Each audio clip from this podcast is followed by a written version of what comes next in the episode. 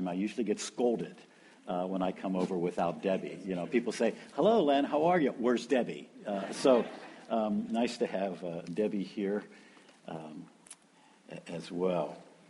And uh, we're just so uh, so grateful to be to the leadership here uh, that has continued on with the work of God. Thank you. Where's where Steve is this morning.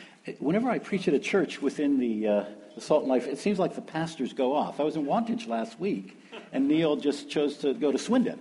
And uh, here I am in Oxford, and uh, so I don't know whether they. Oh, okay. Yeah, right.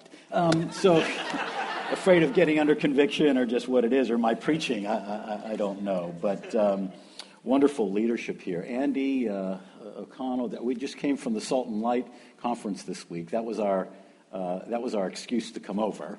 Uh, to be with the international uh, leaders. And what an amazing job of a team of people with administrative gifts. Uh, it, it awes me. It's, it's, and Carol putting together our, our, schedule and itinerary. It's scary when people don't drop details. That's amazing. I do that all the time. I do it wrong all the time. So thank you for, uh, for all that's, uh, that's uh, being done here and leading this wonderful body of believers forward. Thanks for some old friends who are here visiting. Lucy Joe, good to see you. And uh, yeah, Tim and Sarah, thanks for being here. Wolmers and others whose names that I just forgive me, I won't be able to just go down the list here today. Uh, we've enjoyed the hospitality of Naomi. Where, I'm not sure where Naomi is, Naomi Gray, but uh, again, being hosted in her home, a longtime friend from when Naomi was a student here uh, at Oxford and uh, blessed blessed our lives in many ways. And D- Dave Perry is he here too, or is he off teaching theology? Yeah, yeah, there there you are. Hey, I hear you're heading off to uh, our 51st state or something. Isn't that right, RJ? Yeah, yeah It's cold in Winnipeg, brother. God bless you as you go there. I guess somebody's got to do it. Um, they tell me they keep their Christmas lights up until like Easter or something because it's so depressing. You just need light, you know, just any excuse for, for joy when you're in Winnipeg. But wonderful folks up there. But uh, what a contribution you've made um, to so many lives, Dave. And we, we do, we honor you uh, for what you've invested in so many. And uh, you'll see a return uh, on that investment uh, one day. Uh, others? Uh, Mike Beaumont is around. He came. He's assigned here to check on my theology as I uh, as I speak. Well, uh, you've touched our lives, and you know, I don't know if any of you do gardening, but when you when you transplant a, a plant, you you always. Um, I've been gardening in our family. We do vegetable gardening. Flowers are pretty, but you can't eat them, so we did vegetable gardening. Um, and I was taught by my grandfather and my father, you, you, know, before you transplant something from one pot to another or out to the garden, you always uh, make the soil moist and you make a nice uh, little uh, ball of soil around the roots, and then you put it in its new soil. So wherever you're transplanted, you're, you're always taking a bit of the soil of where you've been with you. If you were to just shake off the soil, uh, and plop it into, even if it's nutrient rich new soil, you get root burn. And uh, that's not a good thing. Plants don't like that, they're not happy. Um, but how wonderful that when our God moves us from place to place, as he, as he will do in the seasons of our lives, there's that moistening and then packing some of the soil around the roots, and then you're transplanted to new soil, or perhaps a bigger pot if you've been root bound in the one you're in but you always take something with you. And never forget the people that have invested in your life. They seem like a small thing, but it's not. Uh, those nutrients help you to be where you are now. And any fruit that Debbie and I happen to be producing for our Lord is in part because friends like you um, touched our life, had us for dinner, Gosh, the Larkins, is Hannah still there? She, yeah, yeah. Made me some nice puddings when we visited your house. Um, in little ways and great, uh, we touch each other's lives. There, there are no little people in, in the kingdom of God. And the little acts that you do that seem so significant, insignificant, perhaps in your own eyes, like stopping on the road to assist a man who's fallen in with robbers Jesus stops and commends that. Or the little widow who puts her, her two bits into, two pence into the, the offering. God sees all of that stuff. And we should try to see that as well and honor one another for uh, the things that, uh, that are being done uh, out of love uh, for our Lord. Well, this morning, um, I'd like to uh, pick up on the theme that um, actually it was given to me. They, it was sort of a challenge. Len, if we give you a theme, can you preach on that instead of world missions? Um, so um, I, I, always try to uh, honor leadership, so I'll do, I'll do my best. But um, well, first, just to see our, our tribe uh, there. Uh, you know, we have three uh, adult children, uh, two sons and a daughter, and uh, they're producing grandchildren for us, which have multiplied since we moved to the States. We now have five grandsons.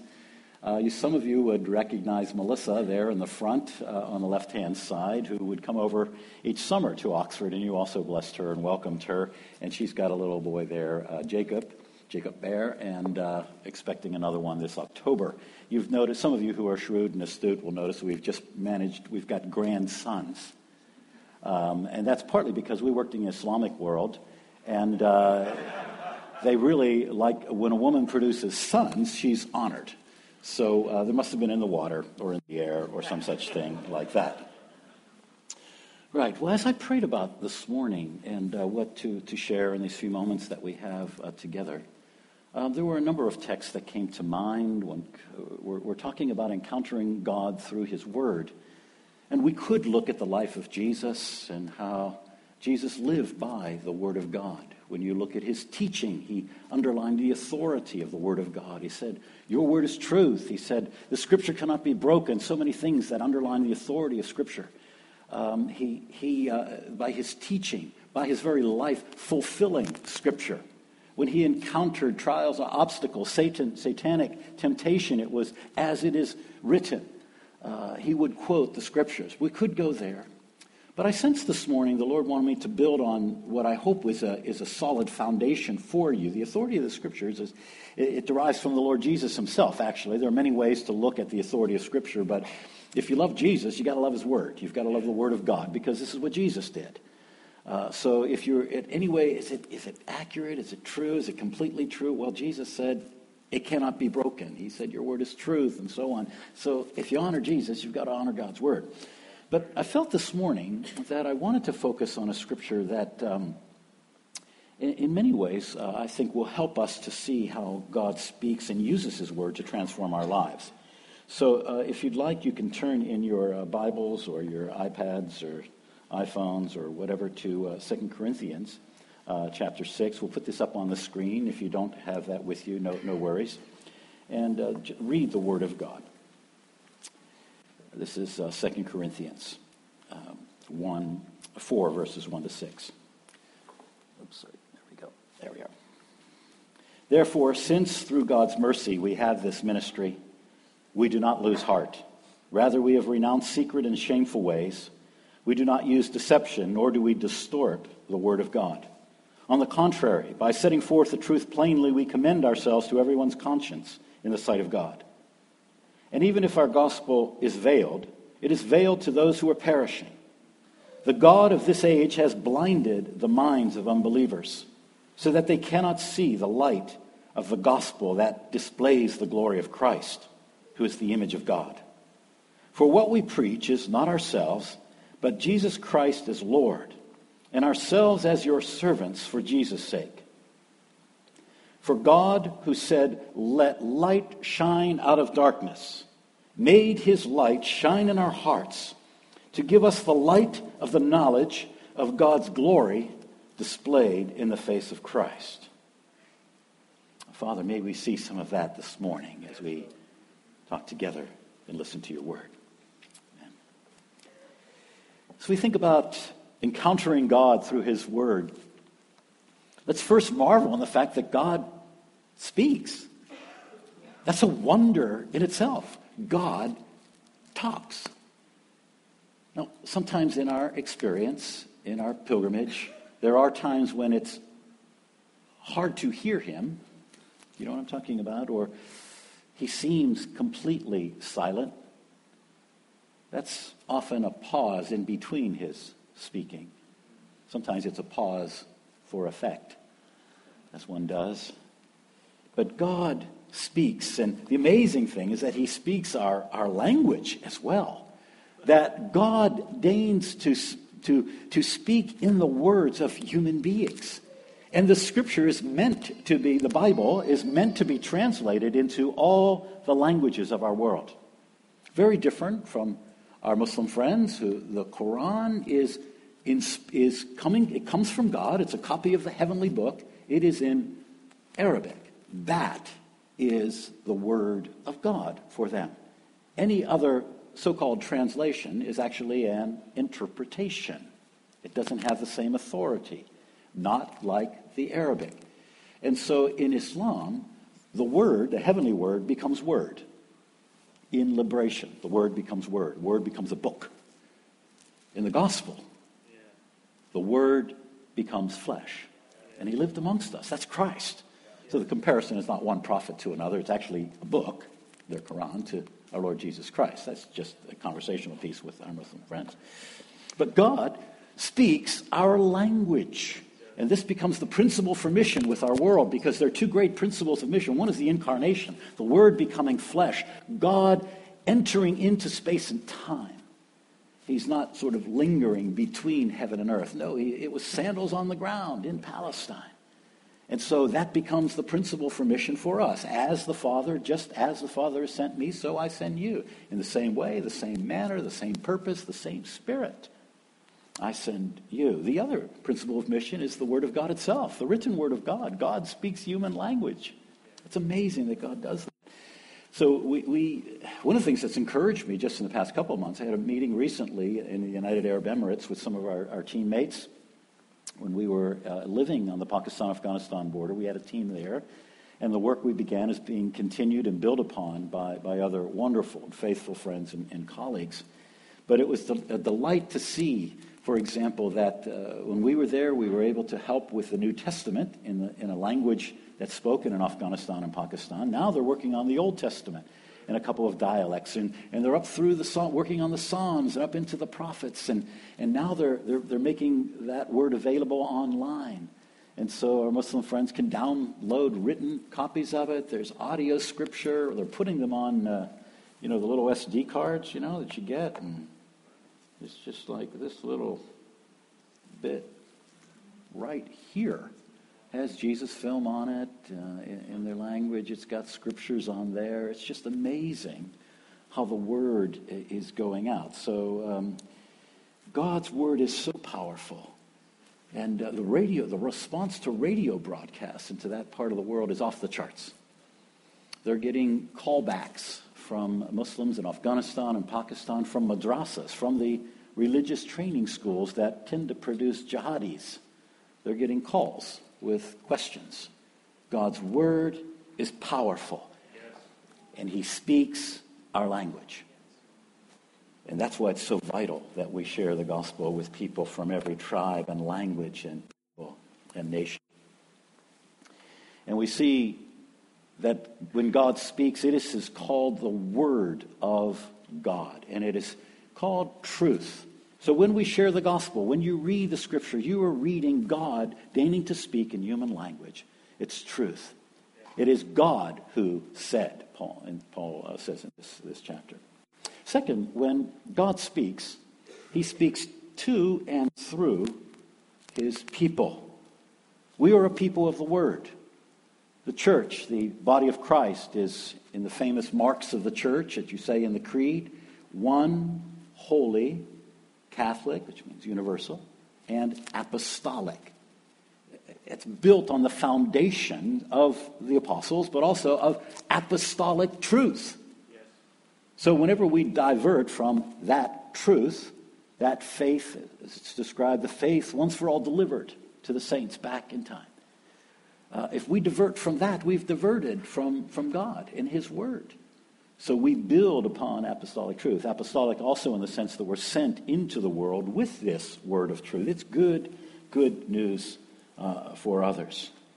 Um, we saw the power of God's word, and we continue to see this today through various workers and teams uh, spread around the world as, as Muslims are willing to sit down with the scriptures uh, there's a revelation of who God is as they begin to sit with the Word. And we saw over a period of time as they would, there would be what we call now discovery Bible studies. Um, just looking at the text together. What does it say about God? What does it say about us? What is here that we should obey? Um, there's gradual unfolding revelation to, uh, to, to hearts. I was sitting with a gentleman. I went yesterday. I wandered about uh, Oxford. That was my day to wander about and visit old places and so on. And um, I decided I, I, had my uh, obligatory Italian coffee at, at, at uh, Caffè Nero, and then I went to uh, Waterstones and I was went in to, to sit uh, down, and it was crowded as it is, often is. And I saw a seat over there beside an elderly gentleman, and um, there being no other real options, I politely asked if I could sit in the spot next to him. And we ended up having, he, he was someone who wants to talk. We found those kinds of people. They're, they're around, you know, um, if you'll look up. Um, but we began to, uh, we began to chat. Um, 91 years old, Kenneth is. Um, and we, the talk turned after hearing about his life and his life story as I listened and gently asked questions and shared why we were in Oxford. He's lived here all his life. At one point, he said, Why did you choose to sit beside me, if I may ask? Um, he said, the Other people come in. He, he's there three days a week. He goes in from Headington and has his coffee. He says, Other people come in and they sit down and they prop up their laptop. And he, he said, You just sort of know they don't want to be bothered. You know, you know what I'm saying? It's very British, isn't it? Uh, sorry. Um, yeah, I know it is. That's why I'm challenging you with the Word of God this morning. well, why would I not sit there? I found, now I was there, I found a 700 page book down on the first floor, and I was anxious to read a certain chapter that dealt with the history of Central Asia and Christianity breaking into Central Asia. So I had the book there. But Kenneth over here. And in those moments, you got to make a call, don't you? Is what you want to do important or what God wants to do, possibly in the life of a man? Kenneth doesn't go to church. He said he's never gone to church. Has he read the Bible? No. Can't say that he has. Um, and he, right now, he can't see very clearly to, to read it. So it took someone speaking, telling him but one of my an Afghan I met once on a flight from Kabul to Dubai, he said, "What a one, what a beautiful story." And I told him the story of the gospel, what a beautiful story. No one's ever told me that before. And so he listened. I said, at one point, Kenneth, you, can I ask you a question? Do you, do you ever think about the next life? What's coming next? Because he said most of his friends have died. And he said, No, can't say that I do. I said, I didn't want to tell him. It's, it's, you, you might want to think about that. he did point out, he said, My beard's whiter than yours. yes, sir. Um, I told him, I think about that life. And what a privilege. God speaks to people, He speaks to us. That we, He might speak through us to those around us. And I told him about how he could be in heaven with God forever and ever. And Go to the Father's house. That's how I like to think about dying. You get to go to the Father's house. Our dear Lulu is up there dancing and throwing rose petals in front of in the Father's house today, isn't she, George? God bless you. I went later that afternoon, after spending an hour with, with Kenneth, um, we did a few things, and then I had to get a new phone. So I wandered into uh, one of the cell phone places still on? Yeah, there we go. Uh, in Cornmarket. And uh, the fellow helped me and got me all set up. And, and I just, uh, he asked where I traveled to that I needed this kind of phone. And so I told him I'd go to Dubai and Pakistan and Turkey. And I knew what I was doing when I dropped the word Pakistan. Um, because that's where he later confessed, that's where I'm from. My folks are from. And so 20 minutes with Maz talking to him about family and about the country where he was born, but he was raised here. Um, Asked him if he'd ever read the holy books. Just the, just the Quran, he said. What about uh, the Injil Sharif, the, the, the, Gospels? No, I haven't read that. What about the Tawrat Sharif, the, the books of Moses? Muslims believe in that too, you know. No, he hasn't read that. Well, the Psalms of David, perhaps, the Zaburi Sharif? No, he hasn't read that. He said, this rule. He confessed somewhat sheepishly. I said, these are really good books to read, you know. And I told him the story. We talked about Abraham. He knew the outline of the story, but not the meaning of the story. Abraham offering his son as a sacrifice and, and God providing another sacrifice. The, the son was condemned to die, just like us. We're condemned to die. We don't even know it. Most people don't even know it because of our sin. But God provides a lamb, sheep. They say a ram. And he dies in our place. And then the son goes free. You believe in that sacrifice. You're going to be with God forever. We, uh, we talked briefly about the bridge to heaven. I said, uh, You know what? You, ha- you have a bridge to paradise, don't you? He uh, said, Yeah. I said, It's called the Pul-i-Sirat, right? Yeah. I said, What's it like? I knew, but I needed to ask him. He said, It's uh, sharper than your hair. I said, That's right. Um, it's, it's, it's, as thin as your hair, sharper, sorry, thin as your hair, sharper than a sword. And what's underneath it? I asked Maz. He said, uh, Fire. I said, Yeah, that's right. I said, You know what? There's another bridge. it's that sacrifice, the Qurbaneh, the sacrifice of Jesus Christ. Friends, see, we, we receive, what a treasure to have the Word of God. What an amazing thing. And through us, God speaks to others. And that's what Paul says. We have this ministry. We have it by God's mercy. I'm a sinner. I needed mercy. That's how I can talk to people because, hey, we're on the level plane. This is not Muslim versus Christian or Hindu or Buddhist or any other. We need help. I needed a Savior. The good news, by God's mercy, He found me. Wonders. So we preach not ourselves, but Jesus is Lord. Jesus Christ is Lord, ourselves as your servants for, for Jesus' sake. Thirdly, as we encounter God in His Word, He reveals something of our hearts.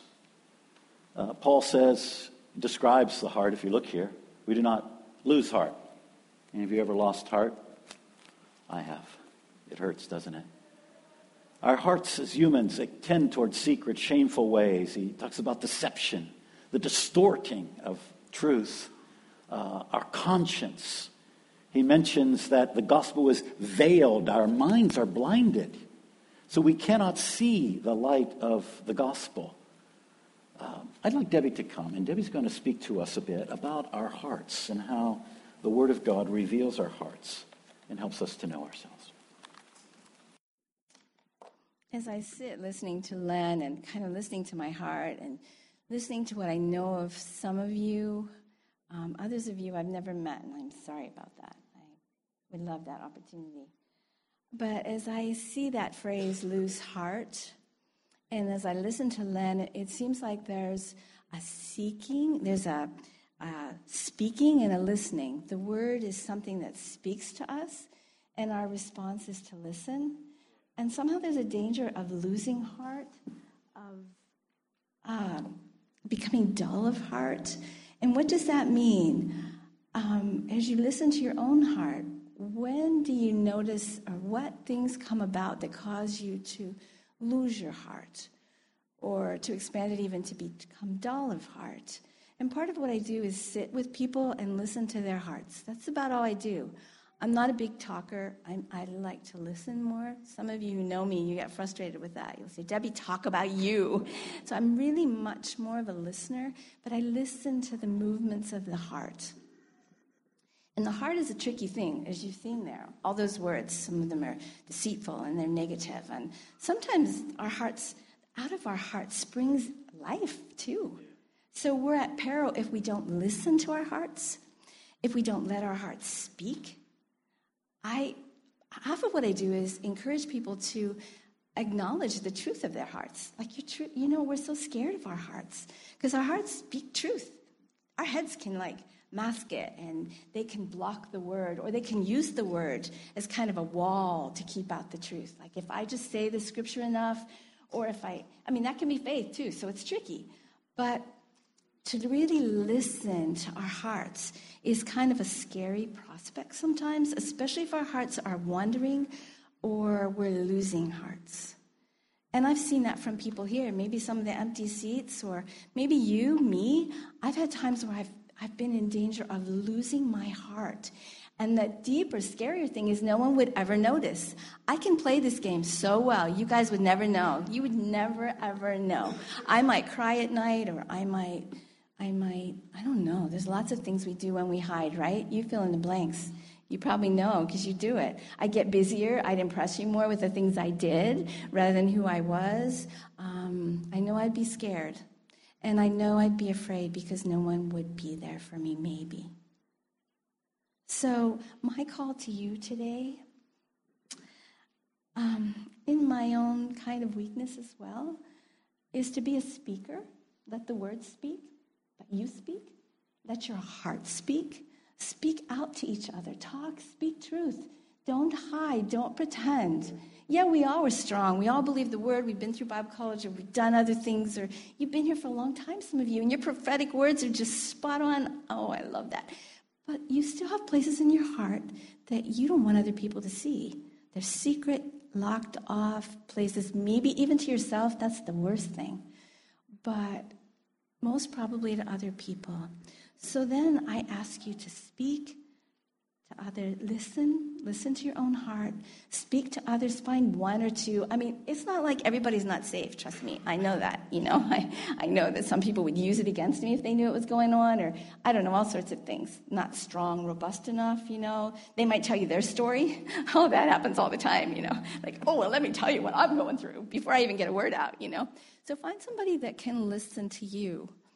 And on the contrary, and what would be the word? You guys are so smart. But the, op- the other side of that would be to listen to each other. Don't be afraid of what's in a heart that's come to you, okay? Don't be afraid, oh, I feel so passionate about this. Don't be afraid of anything anyone would tell you, okay? Because you have the words, and you don't have to slam them with the word either. You know, like, don't do that, please. Don't like hit them with the word right away, because that can that can just shut people up. That can just send them back into hiding. Gosh, the bolt is even more closed across their heart when you do that. You know the word. God knows the word. God can handle it. You need to find a big enough heart that you can handle it too. Ask Him for it. I do it all the time. I get so scared sometimes when I'm sitting and listening to what's in somebody's heart. Sometimes I have to grab the chair so I don't run away, to be honest. And I'm used to it, but I still, the depths of our hearts, and these are good people. I work with seminary students, so I mean, I'm not out in the street, you know, like common sinners, just to sinners, seminary sinners. Oh, God help me. I could tell you stories, but I won't. But, but you know, really, really ask God for big enough hearts to be with weird people. I am weird. I'm American, for one thing. And you have to give me grace, and you guys always, always have. You always love me in my weirdness. Ask Him to give you more love for even more weird people like me. Okay, in the truth. Because I can pretend. Don't let people pretend around you. Watch, watch closely. Um, be a safe person. Be a safe person. Be someone that can be trusted with the truth. Don't be somebody that goes and tells somebody and don't hide it in, oh, let me, you know, we need to pray for this person. And then you blab everything. I mean, I like to do it too because it feels, you know, I don't know what it feeds. something in scripture about that that's kind of bad about gossip. But I don't know. Gossip is more than that. So be a safe receptacle for what people say. Be honest, share the truth, open your hearts.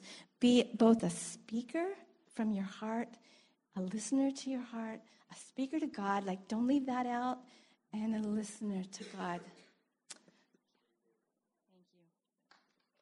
Thank you. No, don't I don't like that. Thank you, Debbie. See, to really know God, you've got to know yourself. The depth of our deception, our distorted views of reality, distorted views of God, distorted views of others, distorted views of circumstances. And until we understand the depth of our blindness, our capacity to distort and to deceive and be self deceived, until we know the depth of our own sin, until we know our own hearts, we cannot know the depth of God's grace. So, to really know God, the theologians tell us, you've got to know yourself. And conversely, to really know yourself, you've got to know God. Because He made you, He understands you, He knows what's going on in the deepest part of your heart. And that's what the Word of God does that sword of the Spirit piercing to the deepest part of us. That's why we need the Word of God in our lives because we cannot see ourselves clearly and we can't see God clearly. And so that's the fourth brief point this morning that as we encounter God through His Word, we encounter something of God, what He's really like. Paul says that it's the gospel that displays the glory of Christ. What a beautiful way of, of phrasing it. Uh, that when we, the, the glory of Christ, who is the image of God, when you see Christ, you see God. And we see Jesus Christ as not merely a rabbi paddling about Palestine in sandals, but Lord, the risen Lord, who pours out his Spirit, his Spirit, on us. And so we want to grow to know him more each day. God, who said, Let light shine out of darkness. This scripture has always been a huge encouragement to me because it says it's God who turns on the lights. Yes. Do you have friends you want to come to know Jesus? God is the one that turns on the lights. Now, you've got to do your part. We love by word, by deed. There's a certain display of God's glory that's meant to come through our lives. But there's also a declaration of his glory through his word. Notice, God said at the very beginning, this is quoting from Genesis God said, Let there be light. And as he spoke his word, that creative word changed all of reality. There was light. Now, here's the amazing thing. Now, this is what God does with us. That light he made to shine in our hearts. This is unbelievable that God does it. You see what Paul's doing here? He's comparing what happens inside of it with what happens what happened at the very beginning of the cosmos. God said, "Let there be light." That, that, was a pretty, that was a pretty good day for God. You know what I'm saying? And as he looks at you and me, think back to the day you first came to know him by his grace. He found you. You may think you're little, small, insignificant. He found you. He knows your name. God counts. To remind my students, I deal with statistics, things about missions, 1.7 million Muslims, blah, blah, blah, blah, blah. Most important statistic is 99 and 1. You know what I'm saying? 95, 96, 97, 98, 99. And when he got to that 99, he went out and found a sinner like Mike Beaumont. He knew his name, he knew where he was. He went out and found Andy, Dan, Erica. He found me. He found you. He counts. He counts. And that God said, Let there be light. Oh, that's, that's so amazing to me that God did that. He shines it in our hearts to give us the light. What kind of light? It's the light of a certain knowledge, a deeper knowledge, a surpassing knowledge of what? God's glory displayed in the face of Christ. Coming to salvation is not simply about coming to Jesus and all getting cleaned up and you got promise of eternal life. Amen. This is salvation is really coming to understand who God really is. That's so amazing. He's not mean. He's not crabby. He's not scowling at you when you wake up in the morning. He's not holding things against you. He loves you. That's another difference between in theology of God within Islam they say God is merciful and compassionate. Bismillah ar-Rahman ar-Rahim. He's the most merciful and compassionate, but he's only that if he chooses to be. Because it's all up to the will of God. He's not bound by his character. He's not bound by his word. He can do whatever he wills. That is akin to a cosmic bully if you're not careful. But the God and Father of our Lord Jesus Christ, in perfect balance, love and holiness, righteousness and goodness and kindness and we could go on and on in perfect harmony and perfect balance all of the time. And when you look at Jesus Christ, you see the Father. Well, last summer, uh, Deb and I uh, had, we were at a conference in Central Asia, or some meetings in Central Asia, and then a conference and some stuff going on in Turkey. And on the way back, uh, we, we, uh, we passed through Rome, as you do. Um, and we took the opportunity to, uh, to go visit a place where we hadn't had an opportunity to visit before, to the Sistine Chapel. We went on the day, you know, on certain Sundays it's free, you know, so the price is right. So we, we uh, quickly got in line, and I just let Debbie lead us, and we did uh, kind of a triage tourist trip through the Vatican Museum, which basically means follow me, do not stop, do not look to the right or the left. Bam! We just hit to this, the last part of the tour, Sistine Chapel, and just sat and gazed at the magnificence there, the Pope's private uh, chapel. But the centerpiece of that is, uh, is a very beautiful one, a very famous one, as you may know, the, uh, the painting of the creation of Adam, where you see uh, this uh, depiction of, of God the Father and creating Adam, and that you look closely, you know, his view of what God looked like. Uh, that'd be a hard one to paint, but this one, just the, the reaching out of God's hand to, to create Adam. It's a, it's a magnificent painting, isn't it? But since the fall, we've been separated from God. Since, since Adam and Eve chose to align with the dark side, humankind has been separated from God. And ever since, God's been saying, Adam, where are you? Adam, where are you? And since the death and resurrection of Christ, it's kind of what's foreshadowed in what he said to his friend Lazarus when he raised him from the dead. Remember, he said, Lazarus, come out.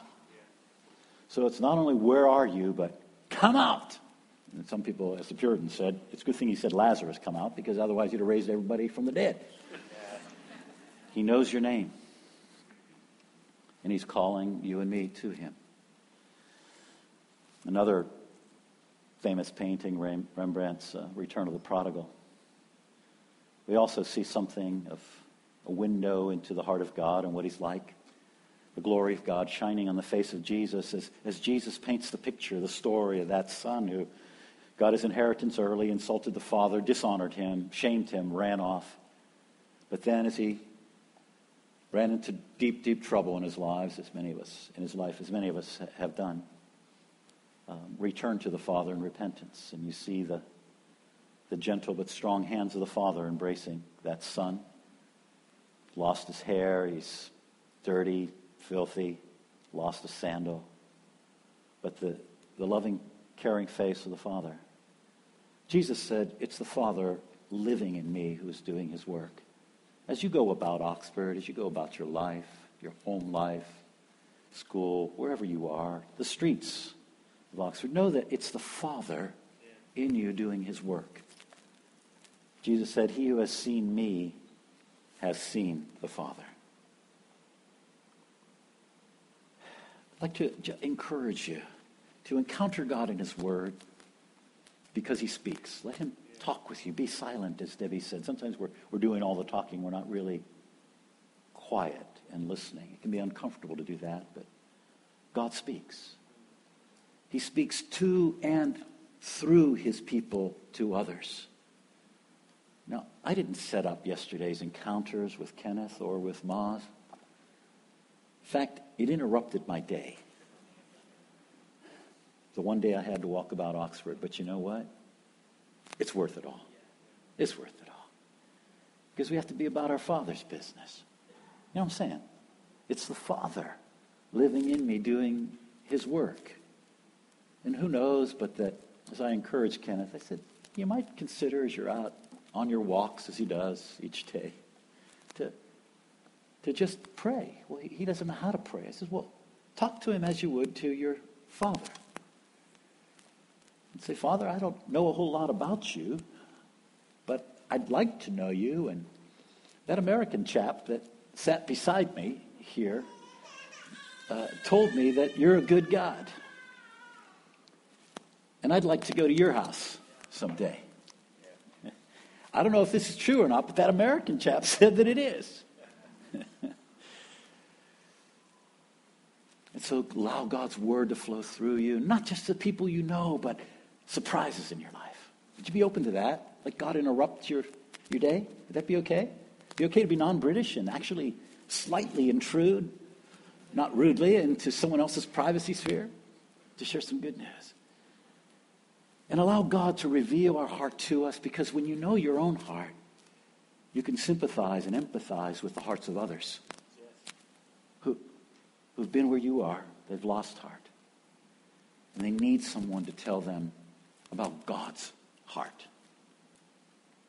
Thank you, Father, for this time that we've had uh, together today.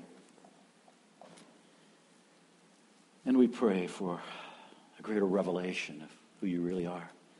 Let your light shine even into the secret places of our hearts, Lord. The places we're a little afraid to go by ourselves. And Lord, would you shine the light of your face, the glory of God shining on the face of Jesus would help us to see more of that and to share that and reflect that, display that to others. In Jesus' name.